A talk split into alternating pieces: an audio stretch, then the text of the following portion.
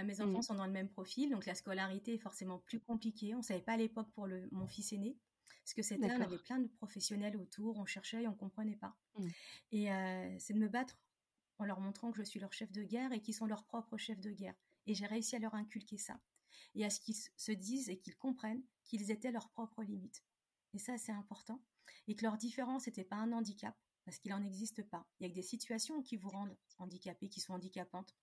Euh, qu'au contraire, leur, différence est une force.